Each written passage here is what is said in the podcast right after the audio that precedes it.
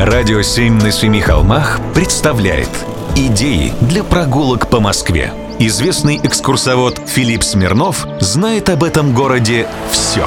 Прогулки со Смирновым. Здравствуйте. Поговорим о куклах. В советское время спиртное продавалось в магазинах только с 11 часов дня. Посетители, находившегося неподалеку с театром кукол гастронома, желавшие похмелиться, с нетерпением ждали этого момента. О наступлении заветного времени им сообщал волк, который поселился в домике, заменяющем число 11. Поскольку в лапах у волка был нож, то люди шутили, что волк дождался своего часа и готовится нарезать закуску. С тех пор, на долгие годы, 11 часов утра, когда начиналась продажа спиртного в Советском Союзе, по всей стране стали называть «часом волка». И произошло это все благодаря часам театра кукол. Увидеть этого волка можно и сегодня. Для этого нужно прийти на Садово-Самотечную улицу, к дому 3. Часы ходят, бьют в положенный час. Театр кукол Образцова самый крупный в мире.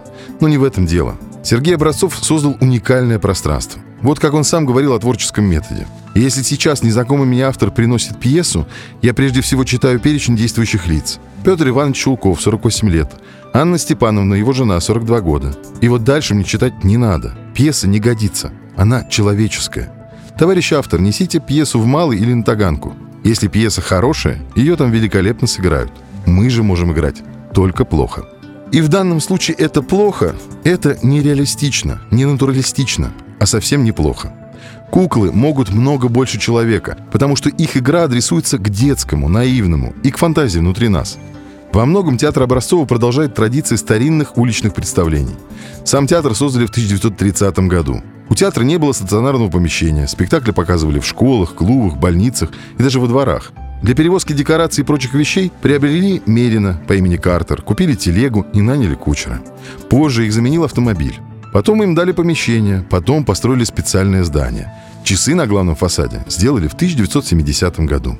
А еще в здании театра находится фантастическая институция – Музей театральных кукол – он является единственным в России и одним из крупнейших в мире собранием театральных кукол всех известных систем от античности до наших дней. В музее представлено более 4000 экспонатов. Вход в него бесплатный при наличии билета на спектакль.